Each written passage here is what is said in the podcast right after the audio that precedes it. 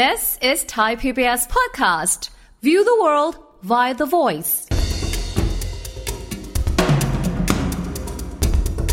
เวลาเงินมันจะไหลออกจากประเทศได้เนี่ยเกิดขึ้น เพราะว่าหนึ่งคนไม่เชื่อมั่นในประเทศแล้วแหกมาอ่าหรือสองอาจจะเป็นเพราะว่าเอาเงินไปไว้ที่ประเทศไทยเนี่ยผลตอบแทนมันไม่คุ้มย้ายไปที่อื่นหรือเปล่า โอเค นะครับซึ่งในเคสเนี้ยกำลังหลักมันมาจากแบบที่สองนักท่องเที่ยวกลับมาจำนวนหัวเท่าเดิม แต่กำลังซื้อไม่ได้เท่าเดิม เพราะฉะนั้นยอดใช้จ่ายต่อคนน้อยลงอยู่สั้นลง แล้วก็มันทำให้โวลุ่มของเงินที่เข้ามาจากตรงเนี้ยมันไม่ได้เยอะเหมือนเมื่อก่อนสองก็คือตัวของการส่งออกเองเนี่ยถึงแม้ว่ามันถูกลง แต่ว่าอย่าลืมว่าเงินสกุลอื่นก็อ่อนค่าตามมาด้วยนะ เพราะฉะนั้นมันก็อ่อนไล่ๆกันไป สุดท้ายมันก็วัดกันที่ใครเก่งธุรกิจมากกว่า ความสามารถในการแข่งขันในประเทศไหนมันมากกว่า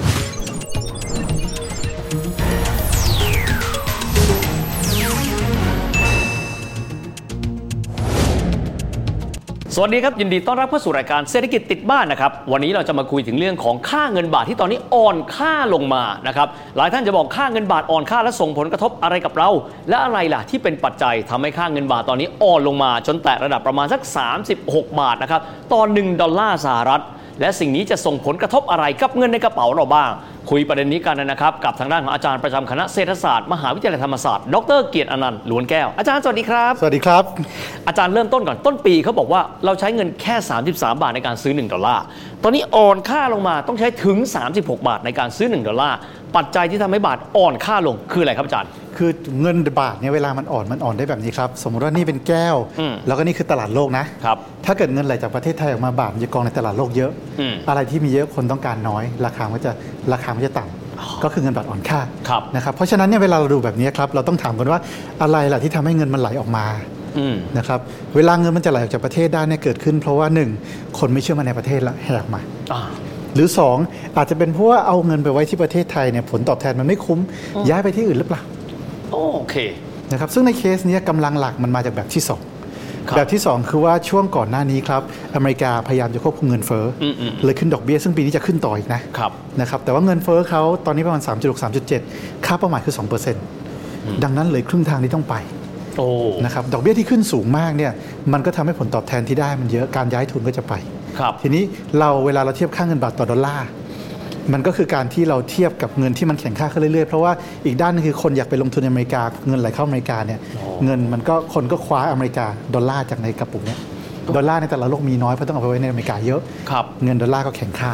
โอ้มันเป็นแบบนี้ทีนี้พอบาทมันมีเยอะดอลลาร์มีน้อยเอาบาทมาเทียบกัน อันหนึ่งถูกลงเรื่อยๆอันหนึ่งแพงขึ้นเรื่อยๆ ค่าเงินบาทในขยับเร็วแบบนี้แล้วครับโอ้เข้าใจละอาจารย์ผมขอถามแบบถอยกลับไปหนึ่ง step ทำไมเราจะไม่เทียบเช่น บาทกับยูโรบาทกับปอนด์ บาทกับเยน เพราะเยนก็อ่อนเหมือนกันทำไมเราต้องไปเทียบกับสหรัฐตลอดเวลาครับอาจารย์ เพราะเป็นเงินสกุลหลักของโลกแล้วก็เป็นเขาเรียกว่าเป้าหมายตลาดหลักของประเทศไทยครับอืมอืมแล้วถ้าเราเทียบจริง ๆ ยูโรเทียบกับดอลลาร์ก็อ่อนอ๋อนะครับเพราะฉะนั้นการเทียบหนึ่งตัวที่เป็นตัวใหญ่ตัวเป้งอะอืมอืมมันก็สะท้อนตัวอื่นคู่กันไปด้วยโดยโดยอัตโนมัติอยู่แล้วโอ้ นึกออกละอาจารย์ผมได้ยินแบบนี้ บอกว่าบางทีเงินบาทแข็งเกินไป ก็มีคนบอกว่ามันไม่ดี เช่นกรณีผู้ส่งออกให้บอกว่า บาทแข็งไม่ดีกับเรา บางทีพอบาทอ่อนเกินไปบอก โอ้โหนี่เวลาเราซื้อของจากมันนอกก็แพงสรุปแล้วอะไรถึงจะบอกว่าเหมาะสมที่สุดแข็งไปก็ตำหนิอ่อนไปก็ตำหนิควรจะมีมุมมองต่อตรงนี้ยังไงครับอาจารย์คือ การเคลื่อนไหวของเงินบาทเนี่ยมันเหมือนอาการสมมุติว่าคนคนหนึ่งเราเห็นเขานั่งร้องไห้อยู่เนี่ยไม่รู้เขาดีใจหรือเสียใจใช่ไหมจะบอกว่าร้องไห้ไม่ดีไม่ได้หรอกอ๋อมันต้องดูที่มาว่าตอนนี้มันอ่อนเพราะอะไรอืมมันแข็งเพราะอะไร ยกตัวอย่างเช่น ถ้าเกิดเงินบาทอ่อนค่า เพราะว่าเราย้ายเงินไปลงทุนในต่างประเทศเยอะแต่เป็นบริษัทไทยอืมอืมอย่างนี้ยสุดท้ายเงินก็กลับมาหาเราโอเคโอ้แต่ถ้ามันอ่อนเพราะว่าคนไม่เชื่อมั่นแล้วยกแห่เอาเงินออกนอกประเทศเนี่ยไม่ดีครับ เหมือนกันครับเงินบาทแข็งค่า ถ้าแข็งค่าเพราะว่า ที่อื่นเขาไม่อยากฝากเงินเลยมาฝากในเมืองไทยอย่างเงี้ยอย่างเงี้ยบ้านเราดีอ๋อเพราะฉะนั้นเนี่ยการจะบอกเงินแข็งกว่าหรืออ่อนกว่าเนี่ยต้องดูด้วยว่าใครพูดครับถ้าเขาอยากจะขายของให้ต่างประเทศเขาก็อยากให้เงินบาทอ่อนค่า ของจะได้เขาถูกลงใช่อ๋อแต่ถ้าเขาเป็นคนนำเข้าของมาขายเนี่ยเคยนำเข้าจ่าย33 ตอนนี้จ่าย30แพงอยู่ไม่ได้เขาก็บอกเงินบาทแข็งไปหน่อยนะแข็งขึ้นกว่านี้อีกหน่อยได้ไหมนะครับมันก็จะเป็นอีกลักษณะ เพราะฉะนั้นเวลาคนมาพูดต้องดูว่าเขากำธุรกิจอะไรอยู่ในมือด้วย โอ้เป็นแบบนั้นอา จารย์ทีนี้เนี่ยในฐานะที่ประเทศไทยเองเป็นประเทศที่นำเข้าพลังงานเยอะหลีกเลี่ยงไม่ได้ เพราะว่าน้ำมันเราไม่มีต้องไปเอาเข้ามา มันส่งผลกระทบอะไรต่อเศรษฐกิจไทยบ้างครับ ผมเอาจากมุมพลังงานก่อน คือบาทอ่อนน้ำมันแพงอืมค่าใช้จ่ายแพง แล้วถ้าบาทอ่อนตอนปลายปีกับตอนที่ยุโรปหน้าหนาวอเมริกาหน้าหนาวเนี่ยราคาพลังงานขึ้นอยู่แล้วครับกับการที่ตอนนี้รัสเซียก็เพิ่งมาประกาศว่าต่อไปเขาจะเลือกขายโอ้ใช่ ข่าวทั้งหมดมันมาในเวลาเดียวกันเนี่ยนะครับ น้ำมันแพงปุ๊บ ค่าครองชีพแพง เศรษฐกิจไม่โตส่งออกยากต้นทุนโลจิสติกสูง มันก็เพิ่มไปหมดเลย โอ้ มันเป็นแบบนี้ ใช่ครับ อาจารย์งั้นทีนี้ผมขอกลับมาที่บริบทของประเทศไทยในปี 2566 ซึ่งต้นปีเนี่ยค่าเงินบาทยังใช้ได้อยู่นะ 1 บาทไอ้หดอลลาร์33 ตอนนี้อ่อนค่าไปเกือบ 10%ละลักษณะจำเพาะของการอ่อนค่าเงินบาทในปีนี้ ถ้าไม่นับเรื่องของการที่สหรัฐขึ้นดอกเบี้ยไปแล้วเนี่ย เรื่องของดุลบัญชีเดือนสำหรับผมได้ยินคำนี้บ่อยนะ เกี่ยวไหม เรื่องของเงินคงคลังน็อตเกี่ยวไหมอะไรยังไงครับอาจารย์ คือมันมี 3 เกี่ยวแหละเกี่ยวแรกคือเกี่ยวกับอเมริกาอืมอืมสองคือเกี่ยวกับการค้าขายของเรา ซึ่งเรารู้ยอดการส่งเราไม่ได้ดีเลยโอ้นะครับพอยอดการส่งไม่ดีแสดงว่าคนซื้อของเราน้อยครับก็ต้องการเงินบาทน้อย มันก็เลยเป็นแรงเสริมอีกตัวหนึ่ง ถึงแม้ว่าจะมีการท่องเที่ยวเข้ามา แต่มันยังไม่ชดเชยการส่งออกที่มันหายไป เพราะฉะนั้นทิศทางก็เลยเป็นเกี่ยวตัวที่สองครับ เกี่ยวตัวที่ 3 ผมว่ามันเป็นเกี่ยวเรื่องของการที่เขากำลังเขาเรียกว่าจัดสรรพอร์ตโฟลิโอของการลงทุนในภูมิภาคโอ้โหนะครับซึ่งเป็นช่วงช่วงเนี้ยเขากำลังปี 66ในปีฝุ่นตลบ 6667 ที่ประเทศต่างๆ จะเริ่มวาง supply chain ของอุตสาหกรรมใหม่ อ๋อครับ อันนี้ก็จะเกิดการเห็นเราเห็นว่ามีหลายที่ที่วางแผนว่าจะมาลงทุนบ้านเรานะ เงินก็มหาศาลแต่ในขณะเดียวกันเราก็เห็น capital flight คือเงินออกก็เยอะเหมือนกัน เพราะฉะนั้นในสถานการณ์แบบเนี้ยเงินมันจะออกก่อน เงินออกก็ออกเลย แต่เงินเข้ามันเข้าช้า เพราะมันไหลออกแบบลักษณะเนี้ยมันเลยทำให้เกิดการอ่อนค่าที่เป็นสามเกี่ยวพร้อม ๆ กันนี่แหละโอ้พูดง่ายเงินบาทเนี่ยเราไม่ได้อยู่คนเดียวในโลก มีปัจจัยอื่น ถ้าเงินเราออกไปข้างนอกเยอะก็อย่างหนึ่ง คนต้องการเงินเราน้อยแบบนี้เป็นต้น อาจารย์ทีนี้มองทิศทางครับของเงินบาท เพราะบางคนก็บอกว่า เรายังไงก็ตามต้องมีการนำเข้าสินค้าจากต่างประเทศค่อนข้างเยอะและตลอดเวลาเลย ทิศทางของค่าเงินบาทในช่วงเวลาต่อไปกลางยาวเป็นยังไงครับอาจารย์ผมว่ามันยังน่าจะต้องอ่อนไปอีกสักพักหนึ่งเลยแหละอืมอืมอืมนะครับเพราะว่าถ้าอเมริกาต้องใช้ยาแรงเพื่อปรับดอกเบี้ยขึ้น มันจะไม่ได้ส่งผลแค่ตัวของเงินที่ไหลออก นะครับกับเงินดอลลาร์แข็งค่า แต่มันจะทำให้เศรษฐกิจโลกเนี่ยมันชะลอตัวด้วยอืมพอมันชะลอตัวส่งออกเราก็จะช้าไปอีกครับนะครับนอกจากว่าเราจะมีอะไรบางอย่างที่มันบูสต์ให้เงินเข้ามาในประเทศ อย่างเช่นขยับดอกเบี้ยขึ้น แต่มันก็ทำได้ยากเพราะว่าตอนเนี้ยถ้าขยับดอกเบี้ยขึ้นคนกระเทือนทั้งระบบเศรษฐกิจอยู่ดีครับมันเลยกลายเป็นการที่เราต้องกลายเป็นผู้โดนกระทำในเศรษฐกิจโลกไม่ได้เข้าหวังร้ายนะ แต่ว่าครับมันคือกลไกปกติของเรานะครับทิศทางผมมองว่ายังอาจจะคงๆอยู่ประมาณนี้ แต่ถ้าอ่อนมากไปเนี่ยเดี๋ยวมันจะเกิด การเข้ามาบริหารจัดการอัตราแลกเปลี่ยนเอง ครับ อาจารย์แต่พอเงินอ่อนค่าแบบนี้เนี่ย แสดงว่าส่งออกเราน่าจะต้องดีขึ้นด้วยไหมครับ และสำคัญมากๆเลย นักท่องเที่ยวตอนนี้ทยอยกลับมา ปีนี้ประมาณการว่านักท่องเที่ยวน่าจะประมาณสัก 75%ของปีพีคคือปีก่อนโควิด ซึ่งตอนนั้นมี 40 ล้าน ปีนี้น่าจะสัก 30 ล้าน อาจารย์มองประเด็นนี้ว่าเงินบาทอ่อนช่วยส่งเสริม 2 สิ่งนี้หรือไม่อย่างไรครับ เอาท่องเที่ยวก่อนแล้วกันผมเป็นคนชอบเที่ยวอืมนะครับ คือ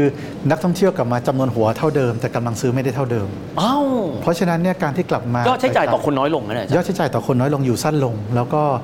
มันทำให้โวลุ่มของเงินที่เข้ามาจากตรงเนี้ยมันไม่ได้เยอะเหมือนเมื่อก่อนโอ้นะครับสองก็คือตัวของการส่งออกเองเนี่ย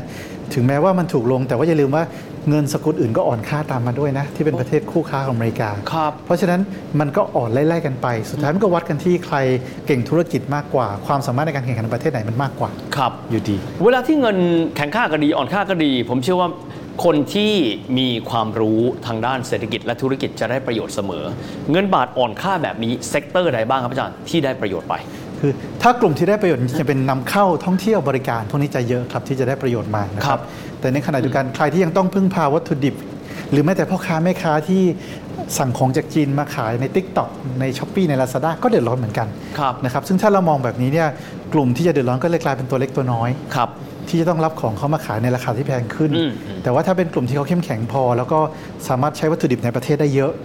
อันเนี้ยเป็นโอกาสเขาที่จะฟื้นได้เร็ว เพราะว่าขายของชิ้นหนึ่งเคยได้ 33 บาทได้ 36 บาทกำไรมันเพิ่มขึ้นทันทีอืมครับในเรื่องของตัวดุลบัญชีครับอาจารย์ได้ข่าวว่าระยะหลังๆเนี่ยดุลบัญชีของบ้านเรา เหมือนกับขาดดุลอยู่ช่วงหนึ่ง ตอนนี้กลับมาเริ่มต้นได้ดุลอยากให้อาจารย์อธิบายถึงเรื่องของดุลบัญชีเดินสะพัด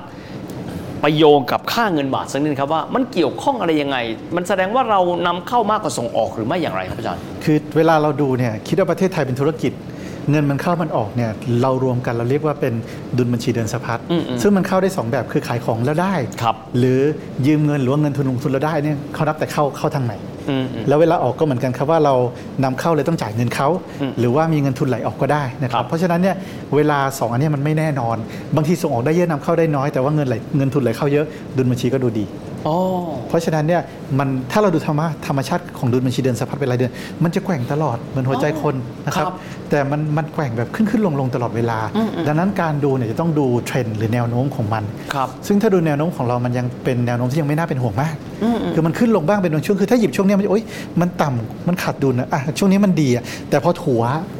มันไม่ได้น่ากลัวขนาดนั้น อ๋อ มันไม่ได้น่ากลัวขนาดนั้น ครับ ทีนี้ตอนนี้ครับอาจารย์เรามีรัฐบาลใหม่ละนะครับ อาจารย์มองว่าข้อเสนอแนะเชิงนโยบายต่อภาครัฐ แน่นอนว่าคนที่ดูแลเรื่องค่าเงินเนี่ยน่าจะเป็นทางด้านของแบงก์ชาติครับ นะครับ ทั้งสองฝ่ายเลยน่าจะมีส่วนเกี่ยวข้องในการที่จะดูแลค่าเงินบาทอย่างไร เพราะผู้ผู้ส่งออกก็บอกตลอดนะ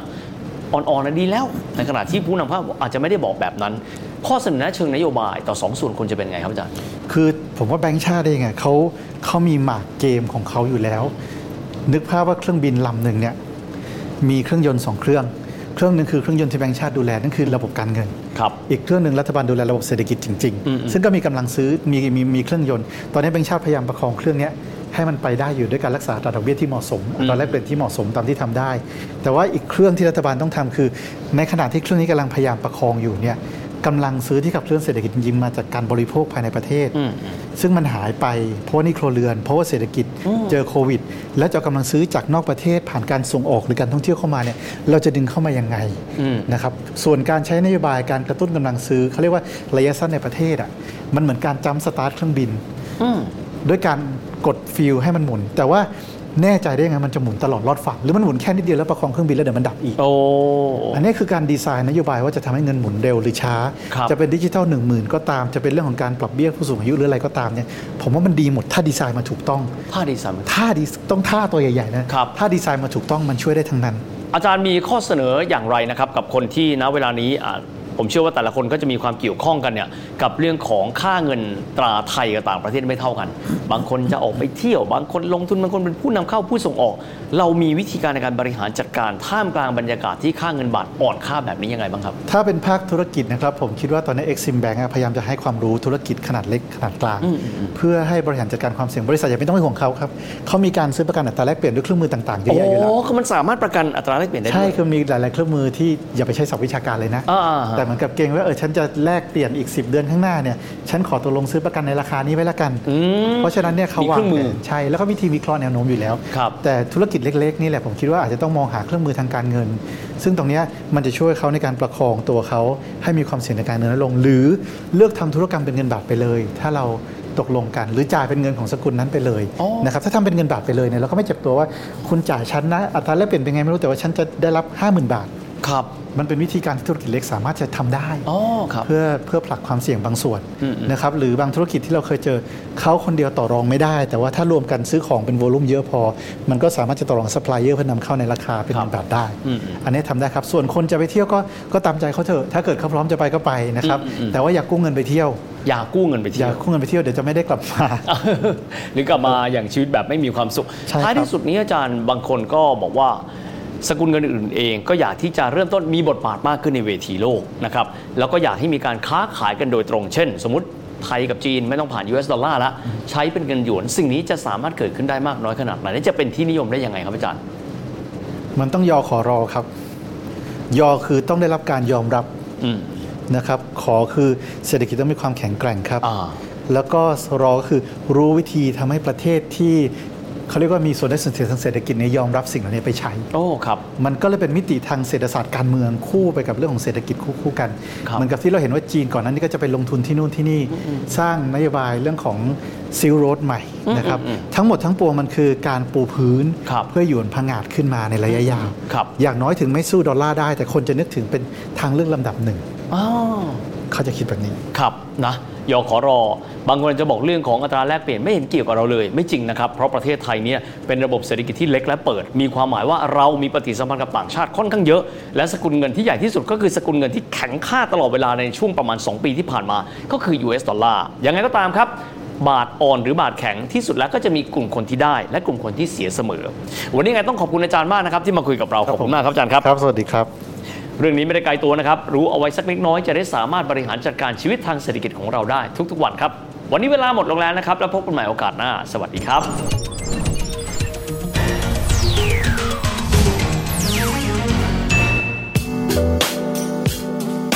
ติดตามรายการทางเว็บไซต์และแอปพลิเคชันของไทย PBS Podcast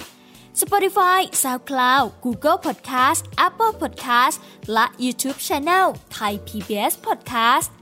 Thai PBS podcast. View the world via the voice.